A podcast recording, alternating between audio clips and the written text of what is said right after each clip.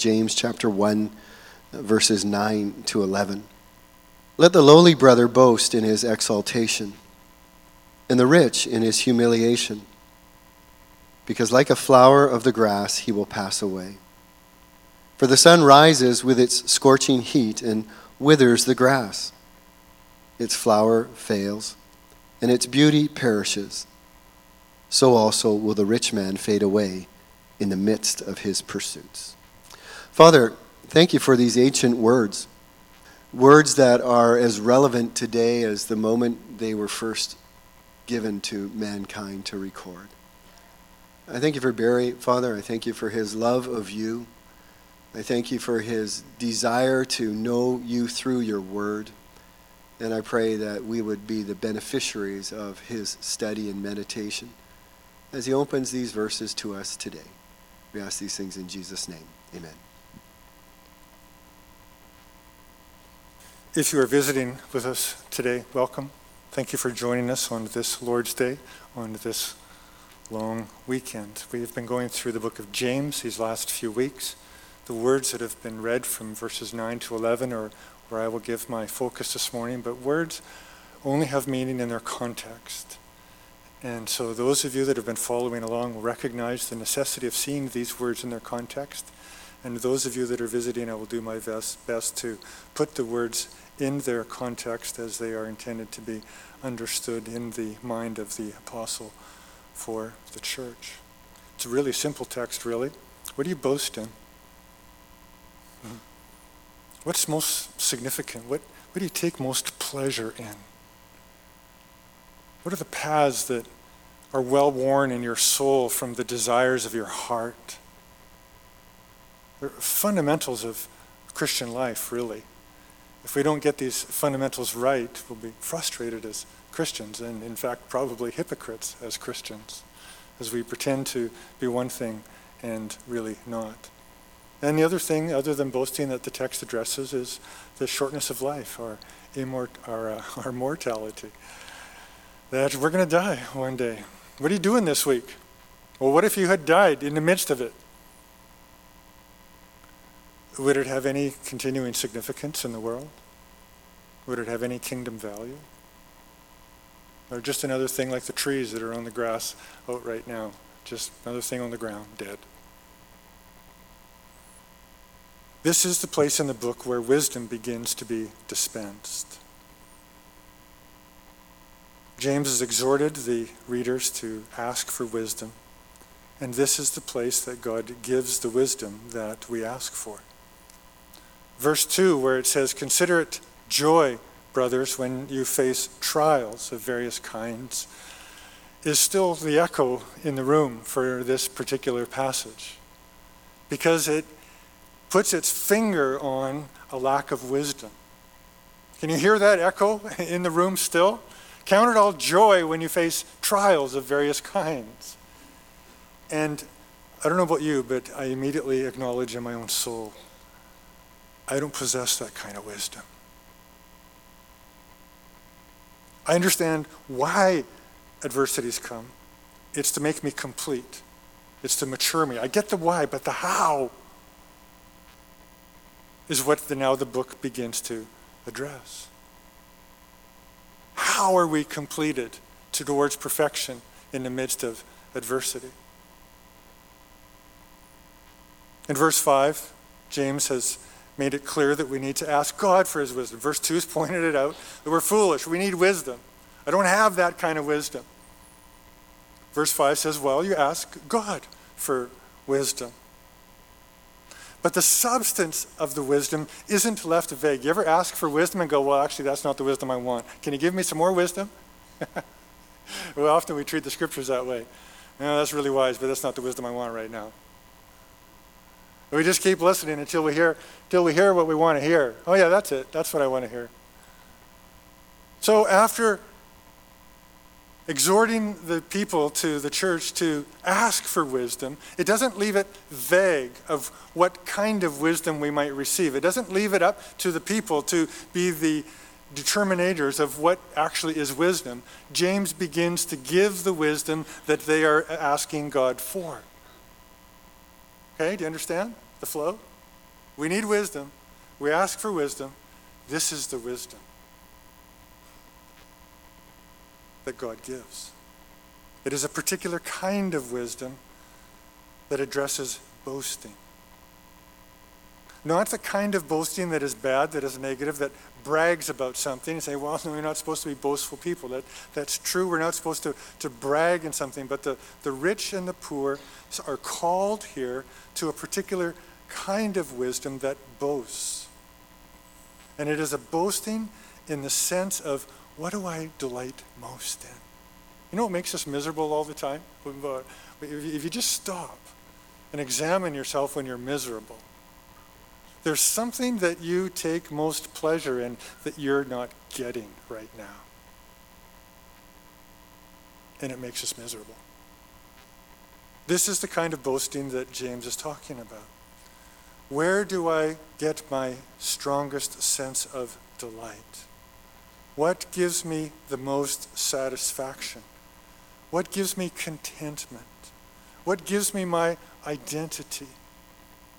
See, that's, those are things that you boast in in a positive sense. The rich and poor alike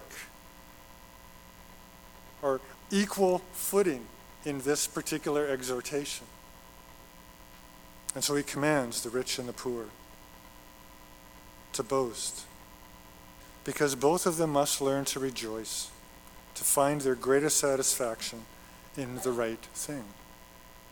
And before we will ever be able to consider trials, to have the kind of wisdom that he talks about in verse 2, before we have that kind of wisdom to consider trials a joy, we need this particular kind of wisdom to not find our significance in our material position, to not judge ourselves according to the economic, social structures of the world. Because the trials that we face will invariably affect our material condition. You ever face that in life? That's not the kind of wisdom that we want. Lord, take my money away. Lord, affect my purchasing power. Lord, make me to boast in the right thing. Forgive me for seeking pleasure in the things that aren't meant to bear that kind of pleasure seeking. The people that James is writing to, probably many of them had suffered economic hardship because of confessing Christ. Through the years, many people have suffered economic hardship because they have confessed Christ. I believe that it would be within reason to say that in our own generation, there will come a day in this country also where Christians who choose to confess Christ in the workplace will face an economic hardship as a result of it. And we'll have to make the very same decisions that Christians have made all through the course of history. What will I prize most? How will I judge and deem my own significance? What will I desire above all? I see, it is impossible for us to be joyful in trials if they seem and appear to diminish our significance. And if our sense of significance is built upon the material and social economic structures of our world, we're never going to be able to count trials as joy. And so something has to change. Wisdom has to enter the soul. Something has to change radically about our own self perception, our own sense of worth and where it comes from, what we boast in. And so, this is the main point that I would like to get across from this particular text today. That counting trials a joy requires a wisdom that evolves a new identity and a new perspective. And that wisdom and that identity has to transcend the world. You know what the word transcend means? Like God lives transcended above his creation. And there's, there's something about the need for us to transcend, not in an arrogant way, but in a deep sense of conviction that that is not who I am. All of the identities that the world would give us and the perspective that the world has on the goods of this world, it, it, it has to change and it has to be replaced with a kingdom identity. And it, it's, one of the, it's one of the first steps of a Christian. And that first step of a Christian puts us on the path to the life of a Christian. It is a new identity and a new perspective. See, there is a reversed hierarchy in the kingdom of God. And the reason for that is because there is a complete sea change of what gives the Christian significance. I love the word sea change because you, you know we live around islands and sometimes you just you feel the current. And if you've lived here long enough I'm from Alberta but I've lived here long enough to hear the talk of people that have, that have grown up around the islands here and, and the kind of movement of water that goes on. This is the kind of, of movement that has to take place in the soul with regards to our identity and our, our perspective. God is real and that changes some things. No it changes everything God is real and it doesn't only change the things that we wish to be changed. Lord, you're real, so would you please change this? Lord, you're real. I'd really like it if this was changed. Would you please change that? God is real and it changes everything. And so that's what's going on in this wisdom. There is something that is true about God and experiencing the reality of who God is that is making a difference. It's changing everything. And the thing that is changing everything to make the poor person boast in his lowliness and the wealthy person boast in, no, in, his, in his exalted position and the rich person boast in his lowliness is that equally rich and poor together are God's beloved. We are God's beloved. That is what makes the poor person boast in their riches, and it is what makes the rich person grasp that they have nothing in their material wealth. The Lord's beloved. We are called children of God. 1 John 3 1. How the Father has loved us, that we should be called children of God. Let me pause on this for a moment. It's so simple that Christians think they understand it and they don't get it. It has something that has to be penetrating into the deepest part of our souls. A sense of significance that says, I am God's beloved. And be delivered from the fear of man. And to boast in the right thing. You say, well, you know, I, I don't know that I can believe that, that I am God's beloved. I, I don't think I'm good enough to be God's beloved. I don't think I've attained to that place yet where I am God's beloved. And and it's the proclamation of the gospel. See, it, it isn't modesty to doubt that you are God's beloved. It's unbelief. And if you waver in your faith on this very thing, you will be like a wave tossed in the sea. This is the wisdom that James dispenses to those that ask God for wisdom. Two words. The first is a kingdom identity, the second is a kingdom perspective. The boasting that James commends to the poor and to the rich alike is rooted in an identity that doesn't depend upon money. Ever see a snake skin? It's an interesting thing to see that the, the animal, the snake, has completely shed that skin and left it behind on the ground. That's what the floor of the church needs to be covered with the empty skins of our worldly identity. We intuitively know from the time we're young what hierarchy is like, what the social, who the, what the pecking order is like. You walk in a room and pretty soon you know who's the boss here, who's in charge, who's the most important person in the room. What James is dispensing is the wisdom that transcends that. But it is so deeply ingrained in us from the time that we are young. I opened an Instagram page a few days ago, and I can only take it for a few minutes. I had to shut it off. But what a picture of social hierarchy. You know, all these poor people that want you to follow them. no. Oh my goodness. What a picture of the tyranny of the social structures of our world. It is. And Christians must be careful not to use social media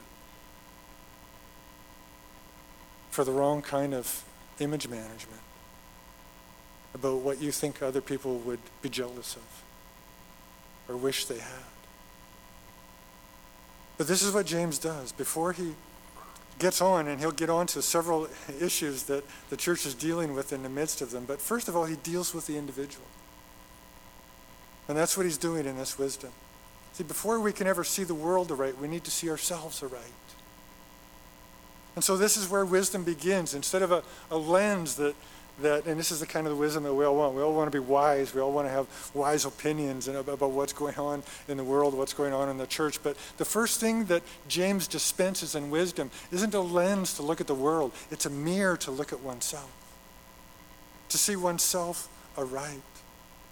Later in the book, James will uh, address that lens and, and address conduct towards the rich and the poor. And it's called partiality. We'll get to that in chapter 2. But before we can ever display the wisdom of unity as a church that deals with partiality, we need to experience the wisdom that, that heals ourselves, that heals us from insecurity because we're poor, that heals us from vanity because we're rich, and gives us an identity that is not wrapped up in the worldly social constructs of the world. We all want to belong to a church that has unity. People don't fight with one another, quarrel, envy one another. I've seen churches where the pastors envy one another and fight with one another. Go, wow, I wonder why the gospel doesn't have power here. But this is where unity comes from rich and poor, the breaking down of the worldly economic structures, a church without prejudice, a church without quarreling. That is a church. It is the function of a strong identity in individual Christians. That's where that kind of church comes from. A, a church where individuals learn to boast in the right thing. See, we can only eradicate prejudice in the church if we eradicate where it comes from. Our own insecurities, our own understandings of significance, our own lack of wisdom. And this is where the path to perfection begins, here in one's own soul and self perception. What, what gives you most satisfaction in life? I am my beloved, and he is mine. Psalm 37 4 says, Delight yourself in the Lord, and he will give you the desires of your heart. Isn't that wonderful? I remember reading that over the years. I read it about once a year, reading through the Psalms once a year, and I pause on it every time. Trust in the Lord with all your heart, and he will give you what your heart desires. And what does your heart desire most? But peace contentment, freedom from the tyranny of caring about what other people think. Delight yourself in the Lord, and He will give you those desires. The Apostle Paul says in the book of Philippians, the fourth chapter, he says, I've learned the secret of this stuff. I've learned the secret of it. It doesn't matter how much stuff I have. It doesn't matter what the circumstances are in which I live. I've, I've learned the secret of it, of contentment. The second word is, is perspective.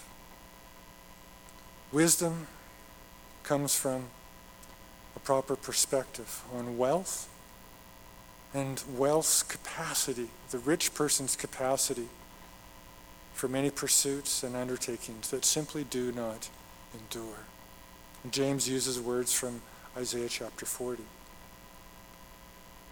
The rich, like a flower of the grass, he'll pass away.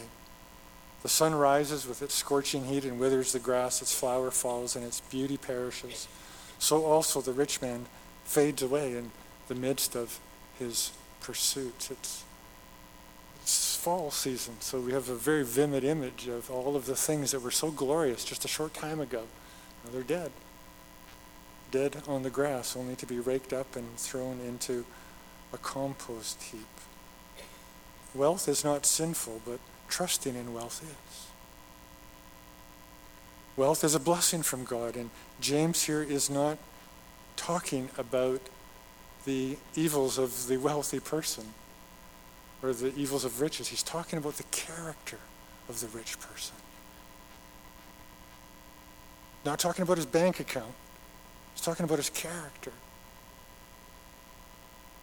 Wealth is a blessing from God, but it's not to become a God replacement. I don't know that I fully understand all of the different ways in which my dependency exists along these lines of things that are just going to pass away. And all of the pursuits and things that I have that in the end really, really don't matter. Right? What are you doing this week? I'm building a fence in my front yard. It's a beautiful fence, it really is. But it's a fence. It's just a fence was talking to somebody a few weeks ago about t- technology and cell phones. And they had their iPhone out, and they say, Yeah, this is really a remarkable piece of technology that. And then he couldn't remember the inventor of the iPhone and Apple. He couldn't remember his name. what does a person have to do other than put a piece of technology in the population of half the planet and people still remember your name? It's Steve. Who's that guy? What was his name again? I was in my office a few weeks ago and I read the latest update from Josh and Jamie Rivers. You want a mechanism to have perspective.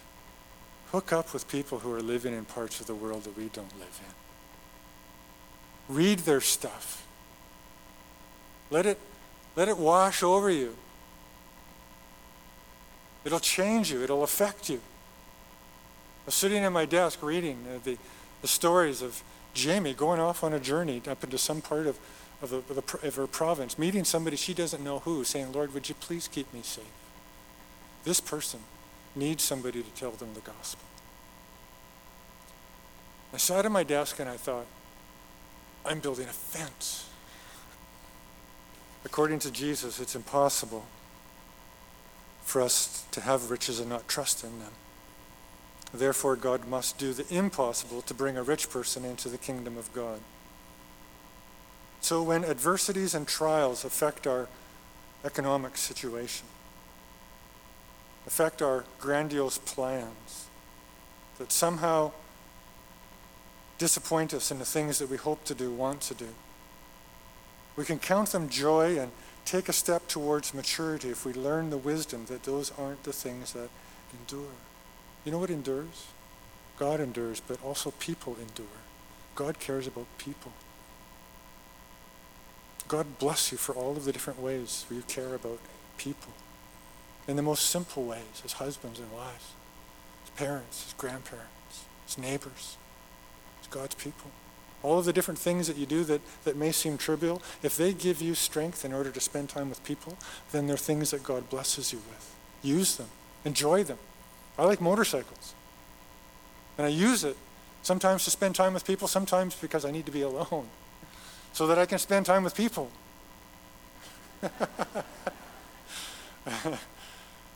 because that's what I care about most. Psalm 49 Man in his pomp will not remain. Don't be afraid when a man becomes rich and when the glory of his house increases. When he dies, he'll carry nothing away. His glory will not go down after him. For though while he lives, he counts himself blessed, and though you get praise when you do well for yourself, his soul will go to the generations of his fathers and never see light again. Man in his pomp, yet without understanding, is like the beasts that perish. An old Puritan that said this that it's possible to have less of the Spirit because we have too much of the world. Ever go to your doctor and say, you know, doctor, I, I don't have enough energy. I, I just seem to can't be able to do the things that I want to do. I, I wake up, wake up in the morning and, I, and I'm tired. And your doctor might say something like this, well, you don't have enough energy because you got too much donuts in your life. Or too much caffeine or too much beer. Well, this is the spiritual physician speaking. I don't have enough of the Spirit in my life. I don't have enough of the delight of the Lord in my soul. Well, maybe you have too much of the world in it. Psalm 119 says, Before I was afflicted, I went astray. And these are the kinds of things that we often go astray in identity and perspective. And the Lord afflicts us mercifully in order that we would gain wisdom. I read this at the beginning. A rich man's wealth is his strong city, and like a high wall in his imagination. the key word there is the word imagination. the things that we intuitively go to for our strength, that in our imagination they, they give us strength. But the name of the Lord is a strong tower, and the righteous man runs into it. The words of James are best summed up from Jeremiah chapter 9, verse 23. I hope you know these words. I've thrived on them my whole life. I'll close with this. Thus says the Lord Let not the wise man boast in his wisdom let not the mighty man boast in his might. Let not the rich man boast in his riches. But let him who boasts boast in this that you understand and know me. That I am the Lord who practices steadfast love, justice, and righteousness in the earth. For in these things I delight, declares the Lord.